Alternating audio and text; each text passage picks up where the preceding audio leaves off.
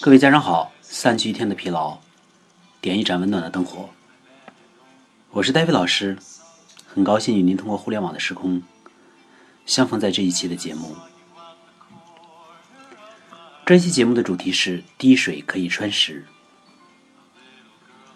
有的家长对我熟悉已久，有的家长对我还很陌生。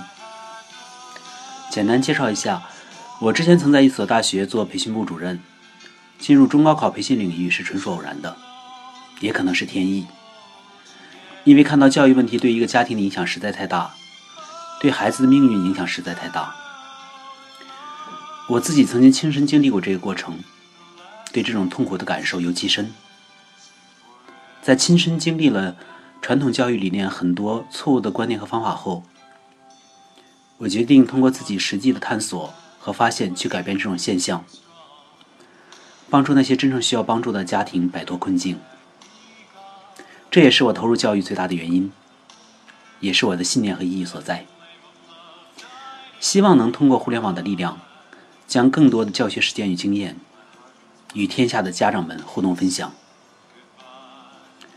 就像我曾经说过，也许我教不了很多的孩子，但每个孩子对我都意味着全世界。我的节目也许。朴实无华，没有那些花哨的东西。但我相信，真理常常是朴素的，而简单的东西才会帮助到别人。今天我们这期教育节目的主题是“滴水可以穿石”。好的，您准备好了吗？我们正式开始这一期的节目。昨天收到一位家长发来的一篇长文。洋洋洒洒谈到了一位老师所写的所谓孩子内心的觉醒的文章。至于这个心理力量觉醒了是什么感觉，这位老师却没有具体的答案，感觉有点故弄玄虚的味道。我说过，好的老师是可以把一个复杂的事说的简单明了，而绝不是反过来把一个简单的事故弄玄虚、莫测高深。其实，所谓的孩子内心的觉醒，说白了不过就是几个字。发掘孩子的学习兴趣，养成孩子良好的习惯和坚韧不拔的品质，而教育的过程，则永远是身教重于言传。以我老婆的教育为例，我岳父是孤儿，小学都没有毕业，总共只读过两年书，性格沉默寡言，因为工作的原因，常年不在家。我岳母也不过是高中文化，可是他们培养了两个孩子，一个是教育学硕士。一个是管理学博士后，培养了两所名校的大学老师，其中一个三十出头的时候就已经是副教授了，算得上青年才俊。我岳父的全部教育理论，可能加起来也就是一句话：学习的事你们自己看着办，学不好以后只能去卖冰棍。我常说言传不如身教，教育不是说出来的，而是身体力行出来的。以我岳父为例，虽然是个孤儿。而且沉默寡言，但是他非常聪颖和勤快，而且动手能力极强。家里的事一肩挑。老婆回忆说，他小时候的文具盒都是父亲亲手用木头做的，而且刷上漆非常漂亮。父亲的性格极其坚强，让人尊敬。甚至在他老婆临盆前的一天，还不顾危险跳到江水里去救了一个孕妇。岳父虽然常年不在家，可是那种勤勉、顽强、独立的精神，却一直潜移默化的对孩子们产生了影响。这在生活中的点点滴滴、每件事情上，都给我的爱人留下了深刻的印象。人的天赋和记忆能力确实是有差异的，不管孩子的具体天赋和记忆能力的差异，而去盲目的照搬其他孩子的所谓成功经验，只会是刻舟求剑、事倍功半。甚至砸了自己和孩子的脚。呃，再以我个人的成长经历为例，我和我爱人是完全不同的两种天赋。我是属于那种悟性很好、创造力和总结能力较强，但逻辑记忆力糟透了的人。呃，我的视觉记忆力天生一流，很可惜，中国考试一直不考这一点，对此我很生气。正如丘吉尔说过：“我会的，他们都不考。”反过来就是说，我考的他他们考的我都不会，我不会的他们都考。因为记忆力差，适合我爱人的学习方法就绝对不适合我。比如我上课也经常瞌睡，却常常是因为熬夜做作业和背课文所致。可惜头悬梁锥刺股，天生记忆力很差，却依然记不住。我爱人甚至曾经认为我的记忆力是有缺陷的，常常刚刚说过的事转头就忘了，而且也只能将注意力集中在一件事情上。他也很奇怪，为什么像我这样记忆力的人能够从应试教育中生存下来？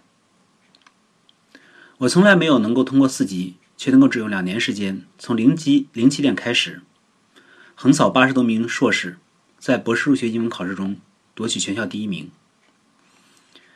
我对老婆说：“应试教育一直想都想要淘汰像我这样的学生，但但是我坚决不同意他们淘汰我，而且要一直坚持到我把他们都淘汰淘汰掉。”其中有两个人对我的影响很大，一个是我的中学历史老师，他常常对我们说：“死猪不怕开水烫，没有过不去的火焰山。”这段话成了我那时的一个信念。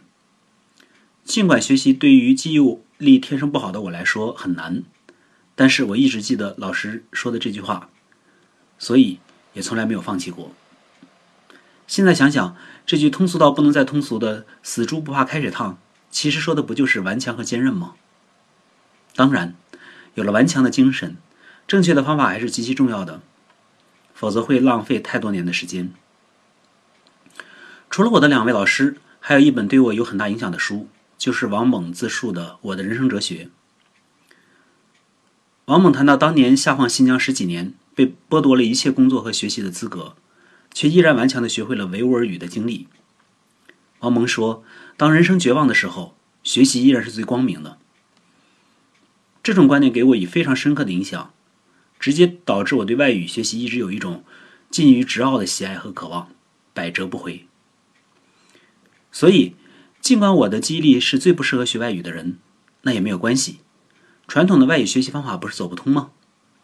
我就在实践中发明了一种适合广大记忆力不好的学生能走得通的独特的学习外语的方法。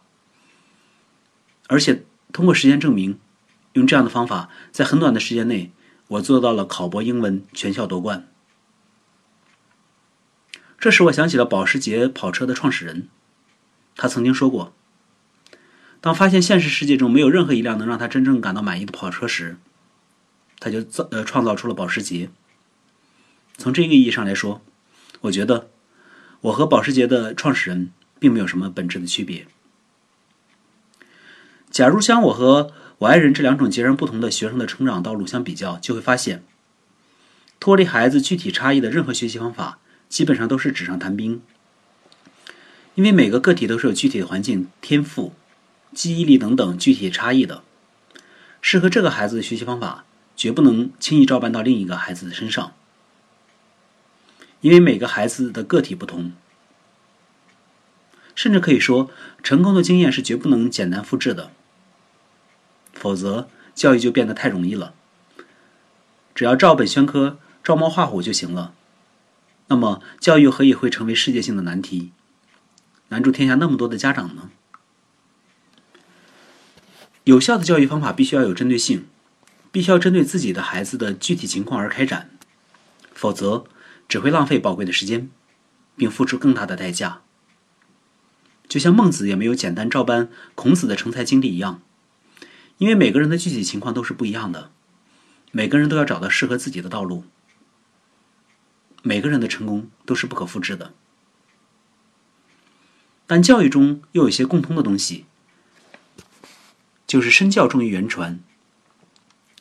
孩子是有非常强的模仿能力的，他和什么样的人在一起，就在潜移默化的受到什么样的影响。这也是为什么孟母三迁的原因。孟子的成才道路说明，家长一定要重视潜移默化对孩子的影响。选择什么样的环境以及和什么样的人在一起非常重要。所以，如果孩子没有养成良好的学习习惯，请家长不要再天天唠叨。先从自身检讨开始，孩子像一面镜子，常常会反射出家长身上的问题。如果要想改变孩子，家长首先要从改变自己做起。好的，在节目的最后，谢谢各位家长，这期的交流就到这里。如果有关于孩子学习的问题，您可以给我留言。我的邮箱是二三七六零九幺七四 @qq.com。我再重复一遍：二三七六零九幺七四 @qq.com。好的，下期节目我们再见。